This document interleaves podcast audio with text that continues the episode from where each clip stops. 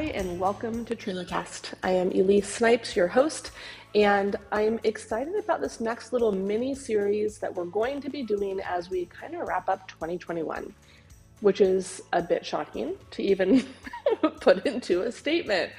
When 2020 felt like it was 4 years long, and this year has felt like 4 months. So here's what's going down.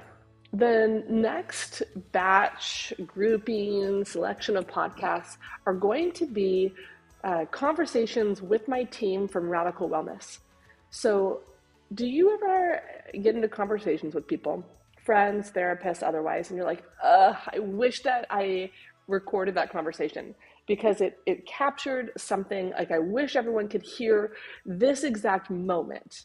The way we understand parenting or adult friendships or the way we understand our relationship to our body or what I really wish people knew about change or hope or therapy or love or whatever. And so that's what you're going to hear. These are conversations that sometimes I'm just like, we got to record this. Let's just push this button right here, right now, because there's something occurring between us. And so the team that I founded a couple years ago, Radical Wellness Collaborative, they're a group of women. We are a group of women that are committed to pushing and entering into the field of wellness with no holds barred. It's the way that I wish that I was cared for, treated, held. It is the brain baby, the heart baby of what I believe people deserve when they go to take care of themselves. So a brief intro on how we do is this. We start the process with giving people a real strong on-ramp to their work.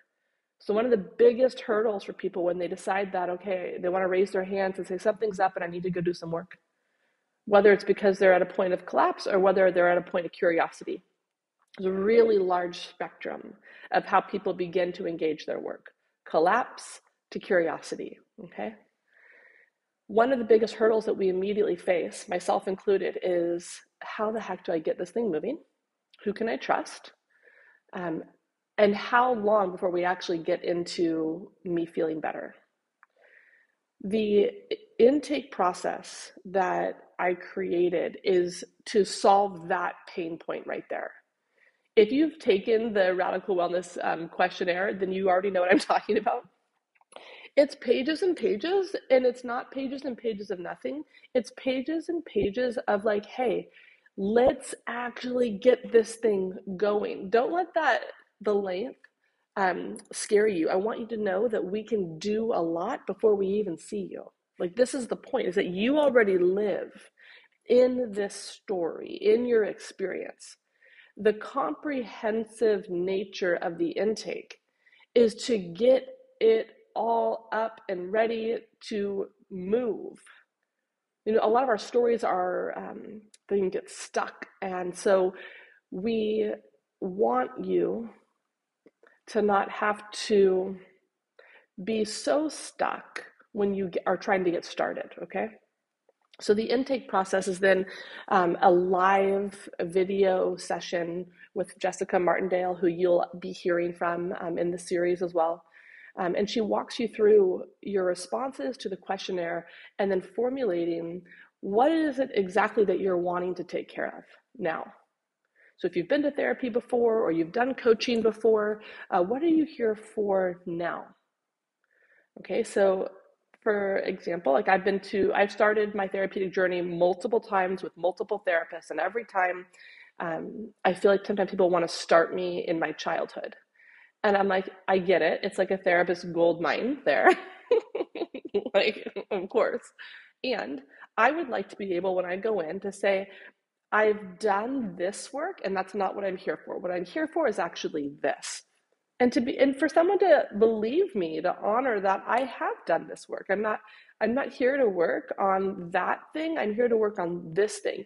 And so the intake interview really is a process of, we want to hear you, where you want to start.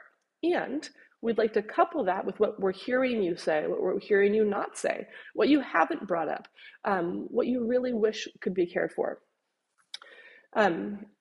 After that, Jess creates your plan. And the idea is that we want you to be cared for in your multifaceted, layered, holistic self. So when we think about our experiences as people and what we've gone through, injury or information imprint is not only happening mentally, it's also stored within our body at a cellular level. It's also applied to how we understand our connection or relationship to divinity, however you understand that to be. It goes into our relationships, how we create or do not create intimacy, where our blocks are, what keeps us from getting started, what keeps us from stopping, right? Variety, so much variety here. And so we have people on our team to serve every single one of those spheres for you. So instead of one person having to be all things, we take turns caring for you, and then we work collaboratively on your behalf on our time. And so technically, I want you to remember, think about like a relay race when there's like the baton. So the first leg of your race, technically, we would decide, where does this person need to get started? Does she need to get started somatically and in her body, and reduce some of the anxiety so that the therapy interventions stick?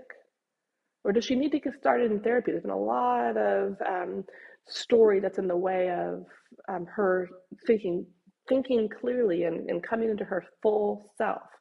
Okay, maybe we start you with a therapist. Maybe it's along the lines of creativity or spirituality, because this is the point. There's a lot of ways that people need to be met, and if we said there was just one way, we're making this too narrow. And so within Radical Wellness, we want to make sure that there's a really like broad scope in what we're actually hearing you say and what we actually hear you need, and where does care need to happen for everything else to land. And then we meet every week to ensure that nothing is missed, so you don't have to waste your time repeating yourself. That's like my pet peeve when I go to therapy. I'm like, I already like said this. Like, I don't like, can't y'all talk to each other? Yeah, we can. That's why it's Radical Wellness Collaborative. We collaborate on your behalf to make sure that you're not missed, that you're not wasting time, that you're moving through your process well. We are heavy in regards to equipping you with tools and resources, so that way we can assure and ensure your autonomy and your practical life lived outside the walls of therapy. Other than that, and these are my other favorite things about Radical Wellness and why it's so easy to talk about it, is we come right to the center, right to the heart of where you're at. So we started Radical Wellness before COVID-19. In that scope, telehealth was still kind of like a, what? What is this? Then life moved to Zoom, and it kind of, it did two things. One, telehealth blew up, and at the same time, it also died, okay? The way that we hold telehealth is this. When we think about where we want to meet this week, and imagine that you and I were going to sit together, maybe even as you're listening to this podcast, where would be the most, let's look at it this way. Where do you need the most care this week? And so where do you want to be in order to receive that care? Okay, do you feel like it would serve you to be outside?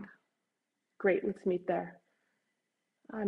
Have you been in your home? Do you want to be inside your room? Is there a place you go to when you feel the most stressed out? What about where you felt the most hurt? Or what about where you feel the most proud or alive? Where do you want to go to receive care today? And so then that's where we host our experience. And there is something, and I've seen it go both ways in these last 2 years. There's times where I've met people in the place of the most poignant pain, in the hospital room, in the nursery that ended up not being filled in the place that they sit all day and they just can't get out. There's heaviness there, right? But can you imagine being met with tenderness there, being met with resources for your body there, being met with spiritual truth there? That's why it's so radical. Okay, and on the totally other end, therapy and wellness is not for people, only for people that are in collapse, right? This is also for people that are in curiosity. So the opportunity to work on yourself, to take time for yourself, to get resources for yourself, you don't have to be in collapse in order to raise your hand. Get it. This is a time for us to be moving towards our own, like, I'm hungry for that. I want that. I need that. I'll take that. Yes. Thank you. This is what I'm interested in. I want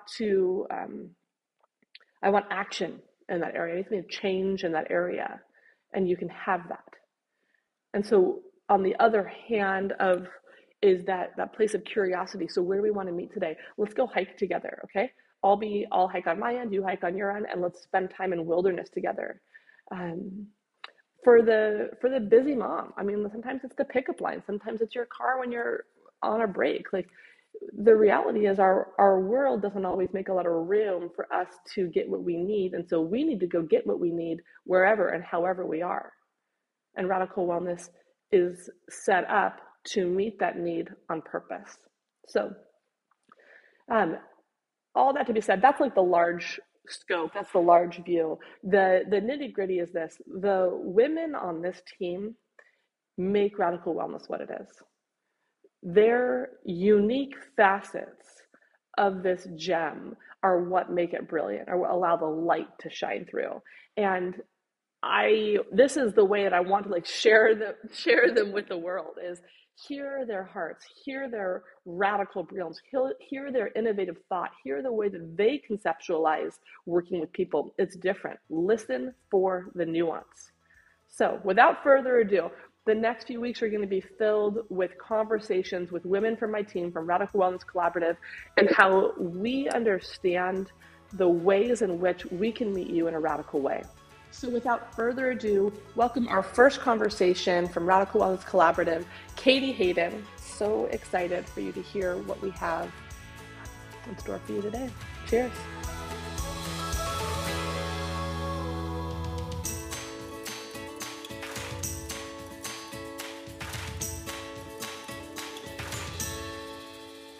Okay, people, welcome to TrailerCast. Today, I have the epic pleasure of sitting with my friend and actually co-partner within Radical Wellness Collaborative, Katie Hayden. Katie, we're here to take off everything that we know and also show up in everything that we do know as we tackle the concept and the reality of parenting. Oh, hey girl. Speaking up. So Katie, tell me where you are right now. Tell me exactly what just happened. Where are you and what is exactly happening? So what happened today was that my daughter wanted to have a play date with one of her sweet friends who she hasn't seen in a while. And so I am in my friend's child's bedroom so Sammy and Kate could have a play date today. This is Georgia. Hi. Hi. This is Georgia and Sammy Kate. Ben, would you like to say hello? No? Okay. Ben's a Ninja Turtle right now. He may not want to say hello. Yeah, so yes, where I am currently is the forever mother to a now 6-year-old kiddo. Our parenting journey includes hey, would you guys step out? Yep, grab a couple toys and step out. Thank you guys. Being foster parents before we were forever parents. And so we talk really honestly in my house about how that has shifted and changed our parenting. So that's where I currently am. Yeah. Okay. So foster parenting, forever parenting, in the honest throes of, hey, this is what like actual life looks like as a parent, not my like cute ideas about parenting. Yeah. Okay. What's your Where are you at parenting wise? Uh-huh. There's the meme that goes around with the little dog sitting in the center of the room that's on fire saying everything is fine. That is. Uh-huh. Uh-huh. That came to mind first as an image. My kids are 8, 7, and 5. And I'm also, what kind of throws that up, but besides having 3 kids in 3 years, was I'm also a wife to a first responder. And because of that, he's gone for 48 mm-hmm. hour stretches minimum. And that means that I often parent alone, which is a core mm-hmm. trigger for me. So parenting right now feels like that meme. Mm-hmm. Everything is fine. Yeah. Yeah. Yeah. Why are we here? What are we here to do? We were talking about this randomly, and then we're like, we got to sit down and record this because yes, you're here. Okay. Because we were kind of tired of conversations around surviving parenting with a smile. Yeah. Yeah. I think we were in a meeting and all of a sudden, like somebody said something about summer or kids or parenting or something. And it was like this whole like, oh yeah, me too. Like, oh yeah, you're in that place. And so usually when we as a team are realizing that we feel alone in something, then it is time to step out of that bubble and say something. That is such a good word for everything beyond parenting, like that. I tend to, if I feel like I'm alone, I go inward further mm-hmm. instead of speaking up via, you know, breaking my own rules around that and saying, hey, I'm feeling this way. Anyone else? Yeah. Yeah, for sure. Mm. Okay. So current parenting setup, what else is it like, you know, outside of Instagram squares and what you thought it would be like? What's it really like? I think one of the things I've struggled with this summer is that, so Sam started kindergarten this last year. And so we had like this consistency of the same, going to the same place, leaving at the same time for 5 days. Prior to that, she had consistency on Monday and Wednesday and consistency on Tuesday and Thursday. And so I was used to like doing something different every day, if that makes sense, right? Yeah, and then a year of like consistency. And so the shifting to summer has just really thrown me off my rocker. I didn't realize how much that schedule and that structure, I had kind of fallen in and gotten used to. Yeah. And so shifting clients and shifting my work time and trying to find a place where you know, one of the other challenges of an only child is she doesn't have a built-in friend when she goes places. She doesn't have a built-in somebody to check on her. Right. Wow. Yeah. Right. That's a whole nother reality. Yeah. That's the context for your experience and her experience. Yeah. It's hard in your land. Yeah. Yeah. So finding her a place where she can go do something in the summer where there's somebody there, there's an adult there, there's a kid there where she feels safe and connected. She's a super slow to warm up kiddo.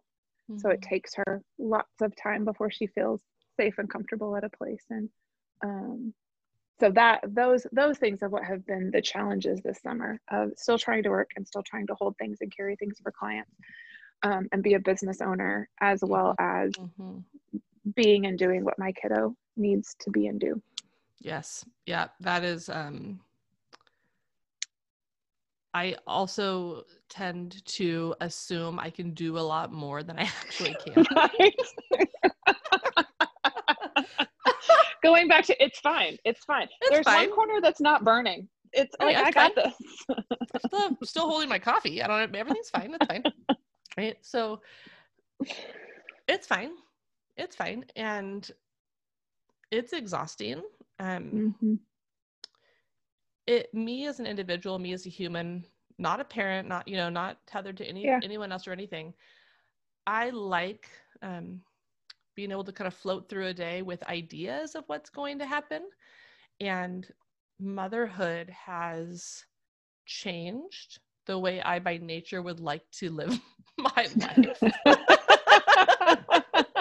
right? These like other people that have inputs and behaviors and things that they need. Needs. So weird. Yeah. Yeah.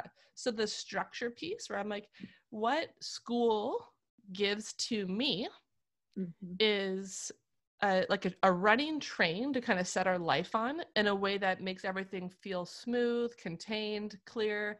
There's a built-in sense of, I definitely have some kids that really in my family that need to know what the plan is. Mm-hmm, mm-hmm.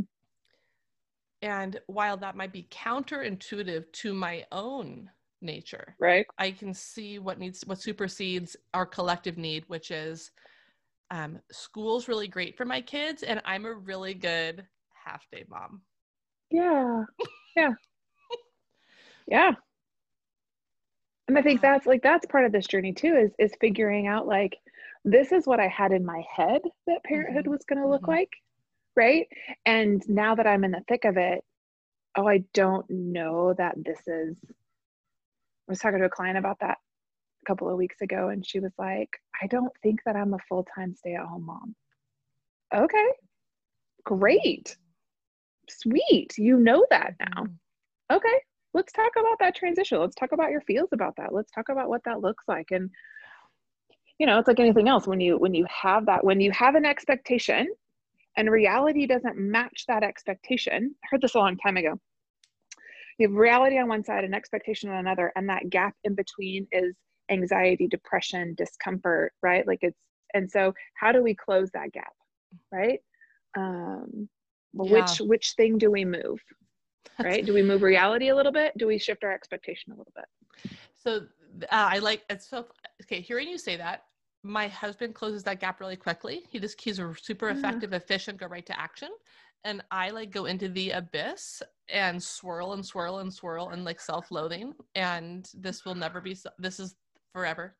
You know, everything becomes forever when I go there. And like, and it's the worst, and I'm alone, and nothing will ever be different. And this is going to be as hard as it is. And when I really boil it, that I will fuck it all up. The way my parents did. And I won't see it until it's too late. If I really go, I won't even know. That'll be the biggest crime. Yeah. So closing that gap in a shorter amount of time feels like kindness. Yeah.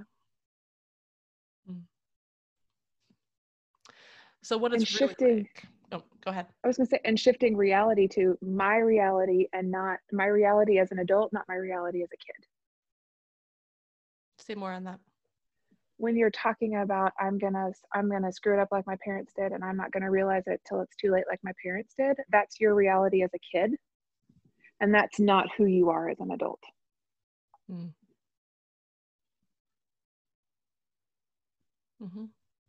Yeah, that's like the reparenting portion. So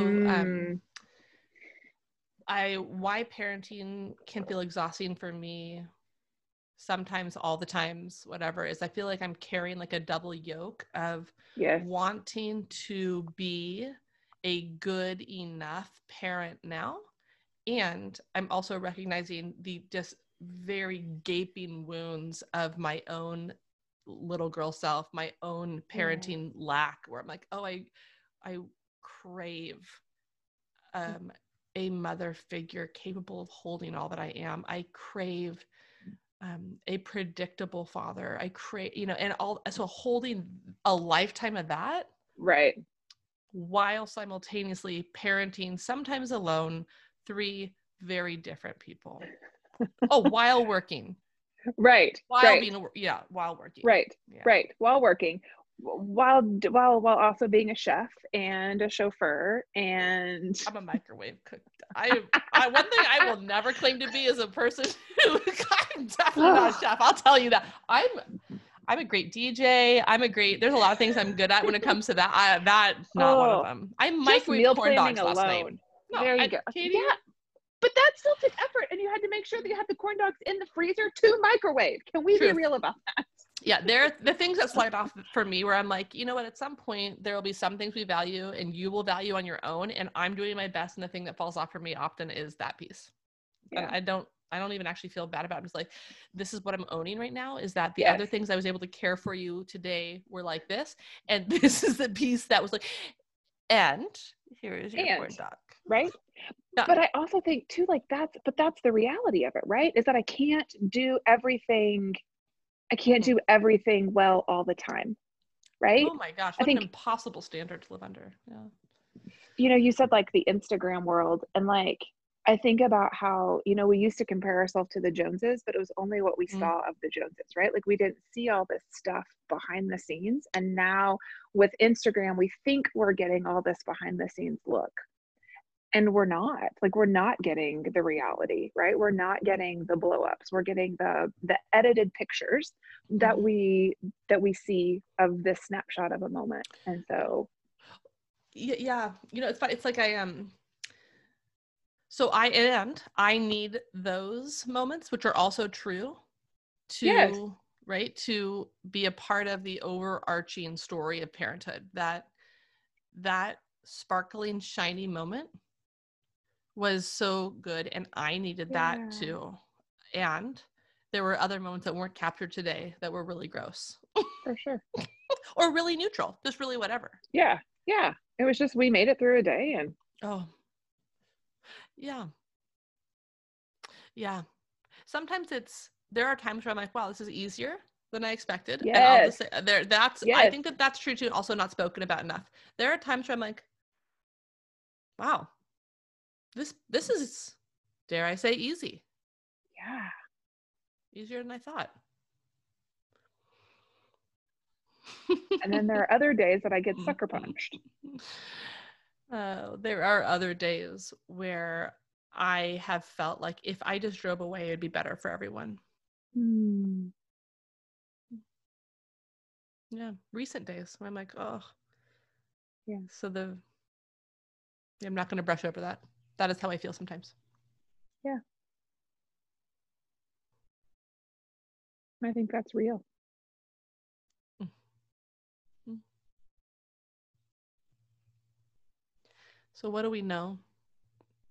There's, I know we talked, I know this is funny, right? But we talked like, when I put on my therapist hat, you know, when I put on my, you know, the hours of work on the other side of the couch, or the hours of work in my own therapy. Like there's a lot of things we know. And so I want us to operate from two places in this next piece of our conversation. One, what we do know professionally, what we do know experientially as parents, what we do know as being mom friends, what we know, you know, what we know, because we know. And I want to be able to show up completely and fully in power in what we know.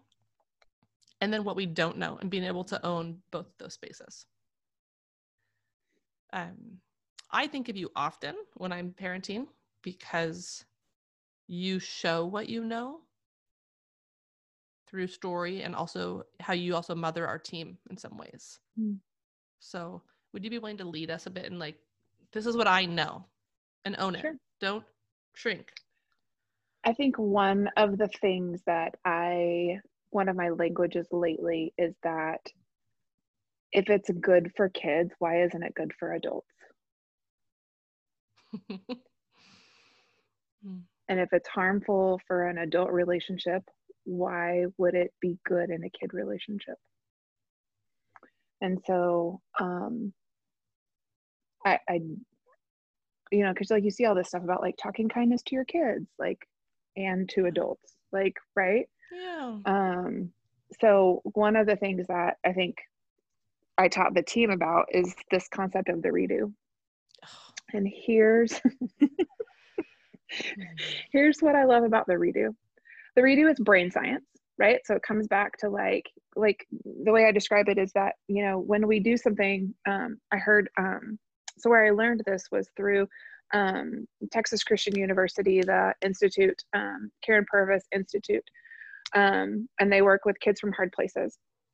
And so I think it was Darren, I may be wrong, but I really think it was Darren, and he was speaking and he was talking about the concept of the redo and how when you teach somebody to ride a bike, how do you teach them to ride a bike, right?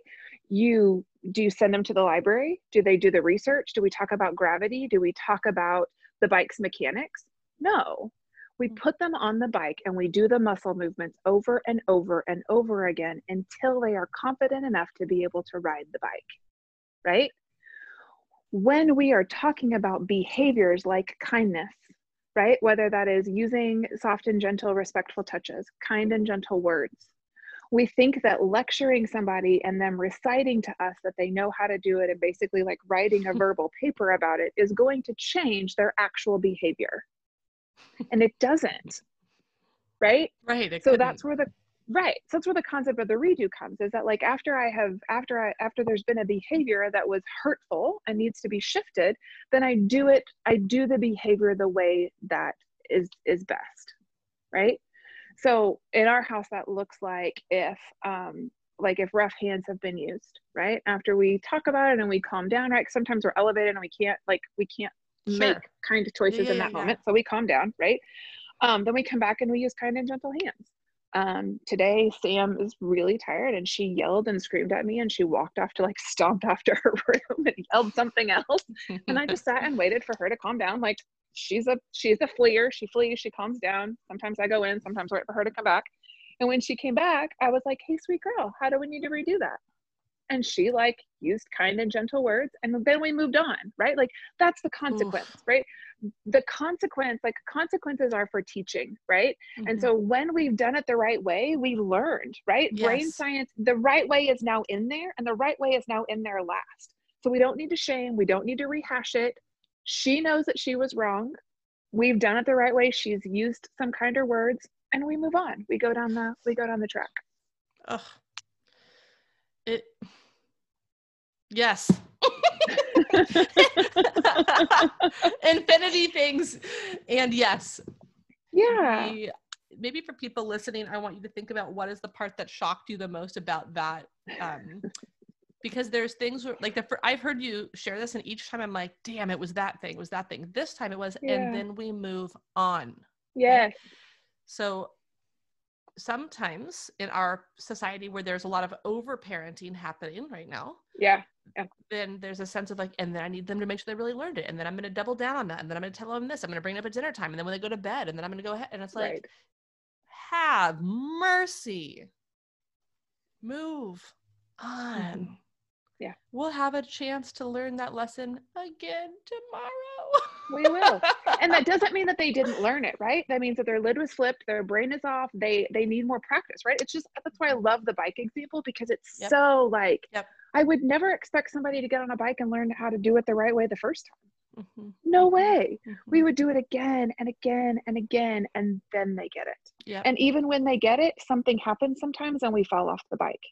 That doesn't mean they don't know how to ride. Yeah. Yeah, because right? I know how to ride a bike. I know how to stay regulated, and sometimes I lose my temper, and sometimes I don't say things the way I want, and that's where the right. That's the beautiful part of the redo is for me, where it's yeah. like I don't just say nothing and try again tomorrow.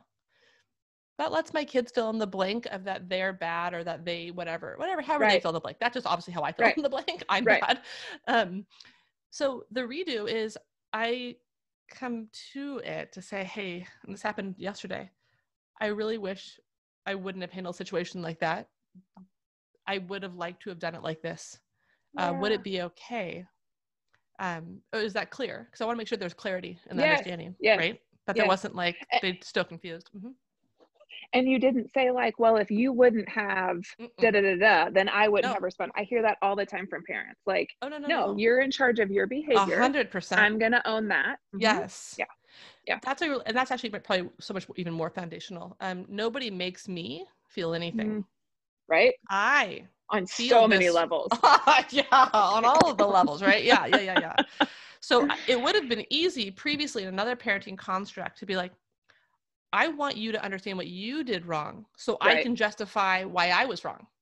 Correct. Okay. Correct. So that yes. is a trashed paradigm to me. Parenting yeah. construct, language, all that. That construct had to yeah. die in order to yeah. understand. This is how I show you repair, not by accusing you, right? Mm-hmm. Well, you just said the word repair. And I think the other thing that parents miss a lot is that when I screw up, I've damaged this relationship. Oh, so and there's a lot of research about the power of the repair. Mm-hmm. And that actually when there's been a rupture, that repair actually strengthens the relationship and strengthens your kids' resiliency and strengthens resiliency of the relationship. Yes. Right? So if as a parent, I can take myself off the hook a little bit and go like, yeah, I did make a bad choice and I'm going to come back and I'm going to repair that. And that repair is going to further that relationship to be stronger and more robust. Mm-hmm. Mm-hmm. That's what happens. Not to mention, I get to demonstrate for my kid what it looks like to really apologize. And I get to show them that that's okay. And that that's not a sign of weakness. That's a sign of strength. Like, guys, if we could do that, man, how does that shift totally. Things in my brain? Well, and what then, it also allows me to come back, right? So I'm allowed to come back to the relationship. Instead of having all these frayed edges of communication that just dropped off and went silent because I didn't know what to do. So it's endlessly interesting to be in these conversations around rip, repair, and how we apply adult things. Adults tend to like ghost, right?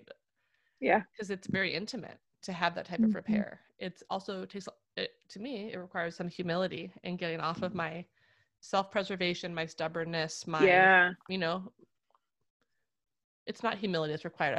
It's defense. I am defending against further injury. And so I can be afraid of having quote, air quotes, the confrontation or the repair necessary because I'm afraid I'm going to be hurt again. Mm-hmm. I was thinking vulnerability.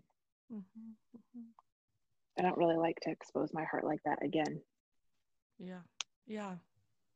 And so kids can feel that way too, right? Mm-hmm. Yeah. And I think that's where it's like, so I have the opportunity as the parent this time around, right? I'm not the kid this time. I'm the parent this time to cushion that. So that way the vulnerability feels less fragile or less terrifying, right? The heart exposing feels like there's more trust there. I can come forward, but I, as the parent, am responsible for setting up the cushion and the soft place for that to occur because there's strength in that. Yes. Yeah. My kids hear me say this often, but I tell them, I said, listen, I have never in my life parented an 8, a 7, and a 5-year-old before. Right. So and not only an 8, 7, and a 5-year-old, but when your 7-year-old gets 8, he's a different 8-year-old than your last 8-year-old. Mm-hmm. Right. So like my boys are yin and yang. My husband and I laugh because it's like we give them the same plate of food. It depends on who's cooking, how good it is, but they eat the different foods. The opposite, they eat around their plate oppositely. So one will start with the vegetables, one will start with like whatever. I mean, it's like that to that degree of oppositeness. Yeah. Yeah. But there's freedom. So that requires you to show up as a different parent. And own it. Not trying to say, no, I'm always fair and equal. I do this all the same way. I don't. I'll say, you know what? Right. You know, Eden needs this of me. Yesterday I actually said this. I do not have to explain my reasons to you all of the time. So I do not owe you that explanation. There are times where we can have that. But right now, what is asked is that I said this and I needed this from you, period. Okay. Yeah. And if you need more understanding around that later, that will be available. But for now, sure. It's yes. This. Mm-hmm. Yes. For now, you need to take action. Period. Yeah. So redos are things that I was in my brain, I call them do-overs, but I'm like, yeah, it's a redo. Yeah, great. I call it a do-over. Yeah. Do-over. What else do we know? What else do we know in our bones, in our noggins, in our lived parenting experience? The thing that comes for me, actually, as I answer my own question was, yeah, go. Whatever is hard and whatever is good in parenting is also for my repair. Mm. So sometimes as a parent, we're used to being oriented to this is for them. The school's for them, the playtime is for them, what we do extracurricularly is for them, the comfort is for them, the repair is for them, the redos are for them, everything is for them. And again, evolving through that story is the repair is also for me. The really clear mirror is also for me. The exposing of my own wounds is also for me. Everything is also here to invite me into further repair, both with myself now, my younger child then, my parents then, and even my parents now, if I am really open to the fullness of what is here for me now via parenting an 8, 7, and 5-year-old. Yeah. Yeah. I think that, you know, people will talk about like, oh my goodness, like this is starting to come up for me. Well, yeah, because your kid's at a different age. And so like you're like, that's a parallel process of you at that age. And while you don't remember it cognitively, your body remembers that stuff. One of the things we tried this summer was a gymnastics camp for Sam. And the day I dropped her off, the little group that she was in, there were 4 girls all wearing matching leotards. Oh, Lordy. Not only was I like hella proud of her for like, she really wanted to do gymnastics. So she went to this gymnastics camp, like not knowing anybody. So like, I was like, I never would have done that as a kid. Like you are a rock star, kiddo, like great. Right. And then to walk in and drop her off with like 2 girls in like street clothes like her, and then like this group of like 4 girls in matching leotards. I was like, dear Jesus, like please protect my kid. I'm having to like let her go and watch like my biggest nightmare play out. Yes. Right? Yeah. Yeah. Right? It's such a, it's, so that's a perfect, like it's a perfect little story inside the large story of what's real for Sam now versus what's real for me now. So what was real for Sam is she showed up and there were 2 other kids like her and 4 girls in matching leotards, and she's excited about gymnastics camp. And what was real for, you know, for mom in that moment was my own story, my own fear, my own left outness, my own sense of do I belong and will they be mean? And so there's that duality of how can I attend to what's real now and what was real for me then that is coming up now. Yeah. How do I honor that in me, right? The little girl in me that's really activated. And how do I also show up as the parent that she needs me to be now? Yeah. And what if she was okay? Like, those are the, that's what Eden teaches me all the time is I'm ready to be like, girl, I'm going to show up for you in all the ways I wasn't, I'm going to, you know, right. And like, and she's like, I got this, mom. Handled. Peace out. Like, I like has 0 frame of reference clearly for my wounds.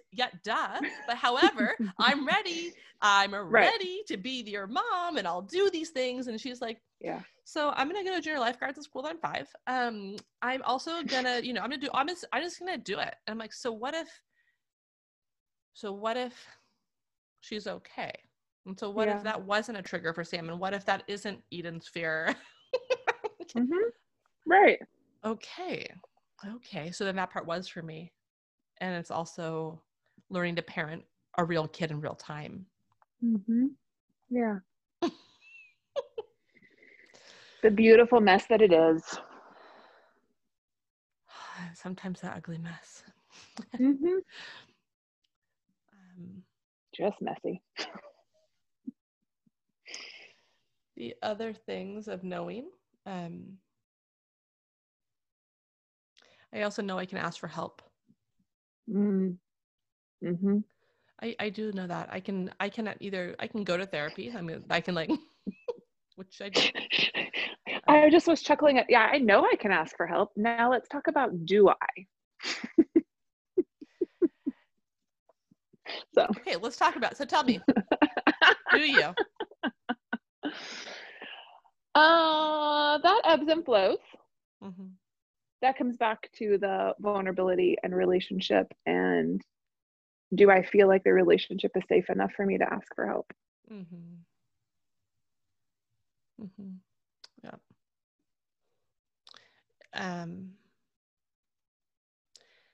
The lesson I'm in right now in my own parenting, both like self-parenting, reparenting, and then also in parenting is Eden has big needs and she doesn't experience her wants as wants. She experiences her wants as needs. And it's astonishing and exceptionally overwhelming to me to watch someone be in such extreme need, especially of me. And so what shook through me and shook out was her needs are appropriate. Okay. And there's that, tying that into what you said. So my needs are appropriate, right? So if it's true for her, it's true for me, right? If it's true in kids, it's true in adults. She needs without self-shame. She needs relief, right? Without the fear that it's going to be too much. She's actually very direct about her needs. She literally asked a mom yesterday, when can I come play at your house? I mean, okay. I mean, clear. And the mom reflected to me, Eden is so sweet. She's so funny. She's so direct, but she's also kind of non-phased. If it's like, oh, I can't today, but I can tomorrow. And she's like, cool. Like, but she's clear at what she wants, needs. Like, when? Yeah. When can I come play at your house? Yeah. And then I'm like, wow, that's brilliant. And so, can I try that on? Yeah. That I can need without shame. Also, that I can need. This is for me. Need before it's too late. Okay. Yeah. So before the house is in flames, could I ask for what I need so that I'm not needing from in being engulfed? A crisis. Yeah. Yeah. Yeah. I also sitting next to him, holding up for you because we're looking at each other, but childcare needs. Like I literally went from now until August. It was like, this is where I actually need help now before it's too late. Yeah. So that I'm like, oh, write it down. Yeah. Ask for help. Yeah. Yeah. You don't have to do it all. Meetings in the garage office, trying to keep the kids occupied there. Then I'm like, I am not an octopus. That's what it feels like. I feel like I'm an octopus trying to do all those things. Yes. Yes. Yeah. Yeah. I do think one of the things that has come out of the pandemic, I feel like, is that people are a little, like, much more gracious about childcare needs shifting. So, like, you know, hey, we're doing a Zoom and a kid shows up in the background, you know, like, right? Like totally. Before that was like a, like, right? Like, I think there was even a commercial with that. And it was like, there was. Oh my gosh, I can't believe that's happening. And now it's like, okay, like we keep rolling, right? Like we don't pause. Like maybe we wave at the kid and we keep going. So maybe the radically honest parenting is that like the gig's up. Like it's not like I'm trying to be like, hey, I'm here as your therapist. I don't have children that are crying in the other room. I don't have children. You know what I'm saying? I'm like, it's like, hey. That's my total bend on why I'm obsessed with telehealth is it allows us to be at home and what it really is like, what it really sounds like, what it really looks like, what it really feels like when I'm in that space. And that is like, that's access that we do not have when we're in the office that is set up perfectly for you. Yes. Yes. And even like I can walk through like, because a lot of times I'm in a parent's ear, like I can even walk them through in real time, different language to try on. And then they get to watch that the kid respond like differently because we've just shifted language a little bit. And that's the bike ride again, right? Yeah. Right. Yes. We're not perfectly contained in my office being perfectly contained about a hypothetical. We're trying it on in real time. Yeah. Last summer, you know, as things were shifting, Sam was at home and she had like fallen and hurt herself until like she busts into a session and like needs me to comfort her. And so I like asked my person if I could pause for a minute and like comforted Sam. And then she just like wanted to sit with me to finish the session. And the person was in my ears and she was like, that was the most beautiful thing I've ever seen. And then we like started talking about how, like just what we've talked about, that reparenting piece. She got to watch me parent Sam, but what it did for her because of our relationship and how I've cared for her, she got to like put herself in Sam's position. And what if Katie had been my mom? What would it have been like to be loved on and my needs to be cared for in the way that we've been talking about for so long, right? She got to see it actually take place in real time. And so I think like that's just one of the cool layers about I love there's that surrogacy, right? And so there's like that raw human experience, which I think if when we really strip down everything that the therapeutic relationship is that sense of deep desire to be mothered. I mean that's how I'm perceiving it in this, at least in this phase of my own life and professional life, is Will you nurture me? How do you really see me? Can I crawl up into your lap? It's that Irvin Yalom has a whole book on it, Mama and the Meaning of Life, and his perspective on a specific client of his named Mama. And it's just like, oh, it's so beautiful.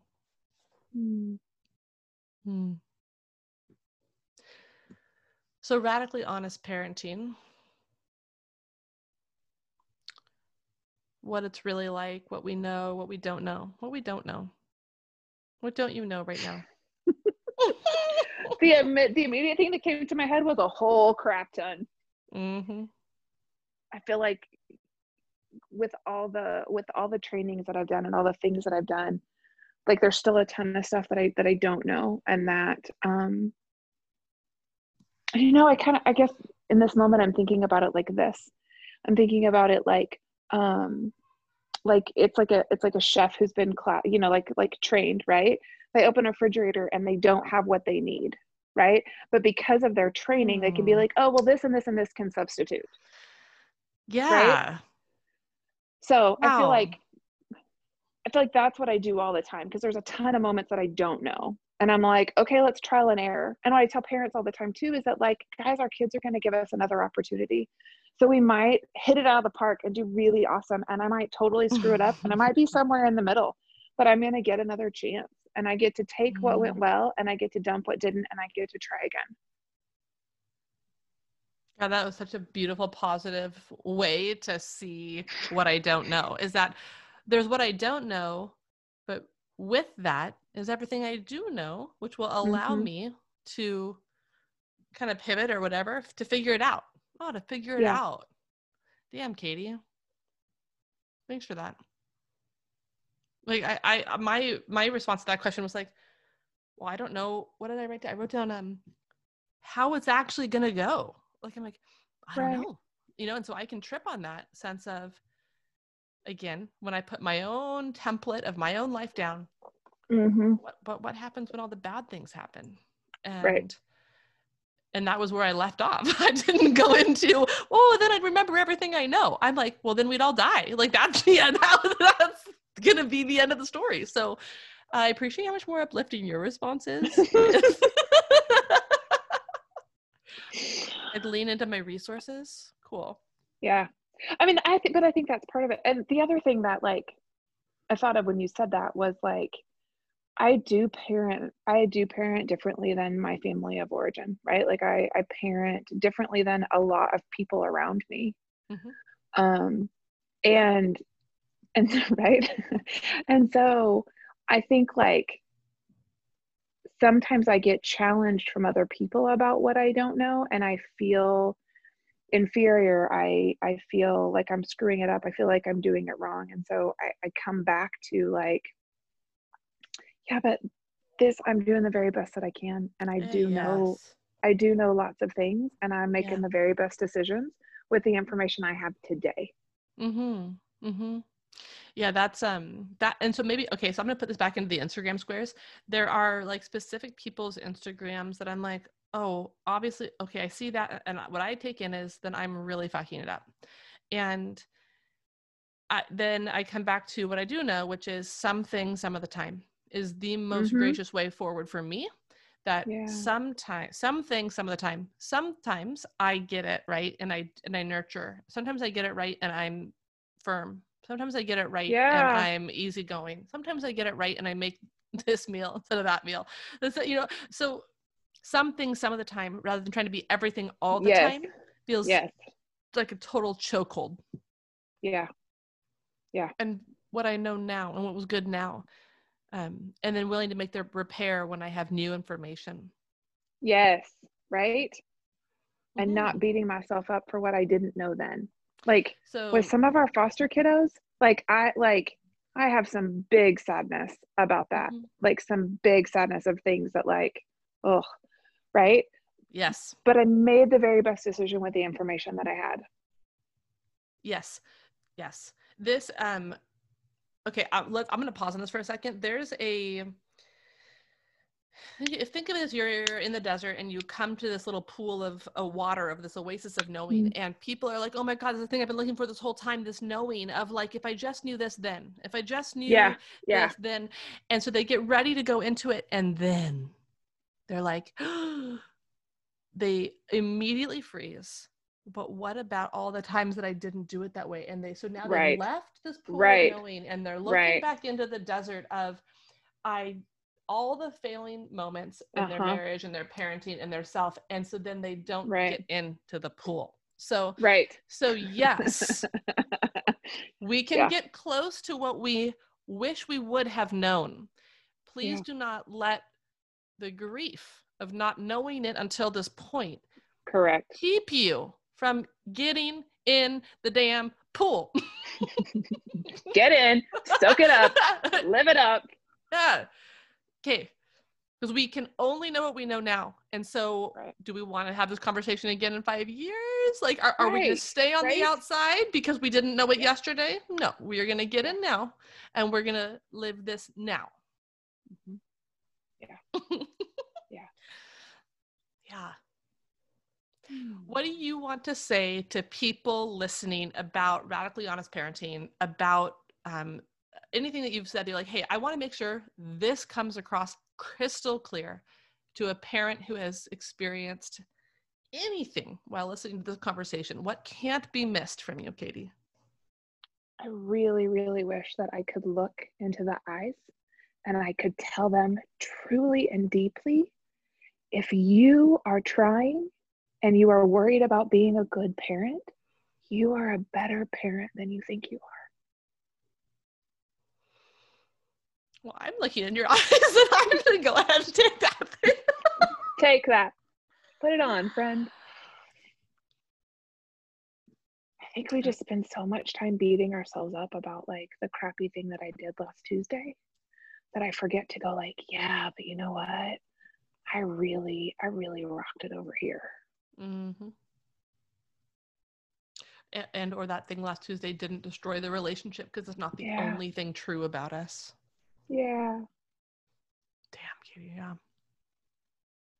Most of the time when somebody is worried about them as a parent, them as an employee, them as like when they're worried about that, the fact that you're worried about it and you're thoughtful about it and you're seeking, you're seeking information about that, you are good and you are doing it well and you are invested.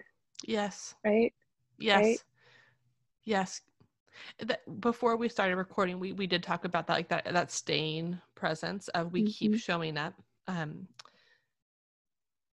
we don't become like the passive ghost figure of mom or boss or employee or whatever, all those relationships you just named, which are actually like light bulbs for me, is we show up again.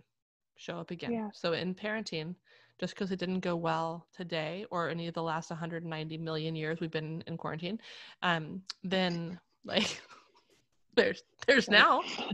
It's not too late. Yeah. It's not too late. Yeah. It's never too late. It's never too late. There was a blessed woman who came to weekends, and she was in her 70s, and her presence alone. So weekends are like private intensive retreats that I'm hosting, and she was there, and the other women range between like 20 and 40. And so she was like this outlier who's there, and her presence was one thing. And then her grace to which she was willing to learn. And again, she could have not, because the pool and had been like, no, the desert, if I know now, oh my God. Right. But she like came in and was like, and we were able to put into words and relieve ourselves, I think, in a lot of ways of, it is okay, but I didn't know that then. Yeah. She's 70 and still learning. Okay. Thank you. Thank you for being just a beautiful human being who's living that for us. Yeah. I have this couple that I started working with them on their codependency stuff for their adult addict son. And over the years that has like evolved into their own personal stuff and into their marriage. And I remember he's in his probably early 70s at the time. And he was not he was showing up as a hothead in these meetings. And I told him, I was like, I want you to go and I want you to tell them that you can't talk in a meeting. Like, you are going to be silent and you're going to like be about your body. And I know other people that he works with, and they like would come in and tell me too, like how impressed they were that he showed up at this meeting and said, okay guys, this is what my therapist has me to do for homework. So you're going to watch me be uncomfortable. You're going to watch me do this, and I'm going to show up and I'm going to do it. And I thought, like, are you kidding me? Like, and I just told him, I was like, not only is that powerful for you, and like we talked about all that he got out of it, but like powerful for these like young 20s and 30s, right? That are sitting at that table going like, he's still in therapy, or he's back, right? He's doing it. He's learning it. He's applying it. He's trying something new. Like, wow. Like, I love that. Like, I love the wisdom in that, right? Like the wisdom of like, no, I'm still learning. And there's still ways that I can show up more authentic and more connected. Yes. I want to say, it really is as real as it feels. Mm-hmm. So it is as excruciating, overwhelming, and hard as it feels. Parenting is that. It's that. You're not making it bigger. It's that fucking gnarly. And it's also that exquisite, that redemptive, that powerful, that magical, that silly, as it feels. And that we can have capacity for both those like larger than life, you know, put it on the Instagram feed moment, and the cry in the stairway after putting the kids to bed moment. Yeah, for sure. Mm-hmm. Yeah. Yeah. So we need a lot of room. We need a lot of room as we parent, especially people that are parenting. And I've mentioned this before, but like a hinge generation of people that are really trying to turn that ocean liner and say, new story. Yeah. New way forward. Okay. Yeah. Anything else that you want on this parenting table for today? I saw a meme yesterday that said something about like, we know that it takes a village to raise kids, but do you know that that village is for you? Mm. Yeah. So I think I love that like this podcast gets to be a piece of that village, and like who else in your village is for you, and yeah. You know, I have to let myself be a part of the village. That is like, I chronically set myself up as a person who can help care for a village, you know, and tend to the village, and to be one of the village people, Katie. That's where we're going with this. Yeah. I'm gonna go get my outfit on. I'll be back in a moment. I'll be my outfit on, and I'll come back and sing the song. Okay. Yeah, to be a village person. Yeah. Thank you for that. Yeah, it's kind of cool. It's like, and my hope and our hope is that we will continue to have conversations like this, and to have additional voices come join, right? Because even where the two of us sit, we're doing similar things. We're both in the mental health field. We are both raising children in ways that are different from the way we were raised. We're both, you know, figuring out in real time. We're both, you know, there's things that we're both doing, and we come at it from like, oh, that was different awareness, or you gave us the example of reality and expectation. What we fill in the gap with is different. And so there's this beautiful nuance in the way in which just even the two of us in our story, and how much larger a story gets when other people come to the table and share their story, their reality, their struggle, what it's radically honest for them. So yeah. So good. That's so Katie, good. Thank you. I appreciate you. Thank you. I respect you deeply. And every time you drop wisdom bombs on our team, I'm like, God, is this recording? Could we just go? I mean, I need to listen back to this later. You are truly like our fairy godmother, but you're real. You're real. Mm-hmm. Thanks. I do my best to show up real and authentically. So I am very grateful that that comes across. Mm-hmm. Mm-hmm. It does. I love our team. Our team was the lifeline that I didn't know I needed.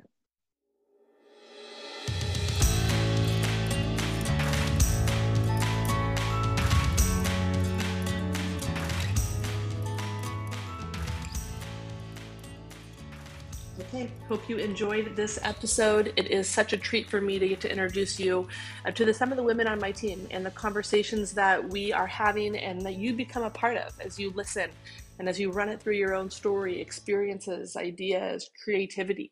We'd love to know what you think. Feel free to reach out to us at any time.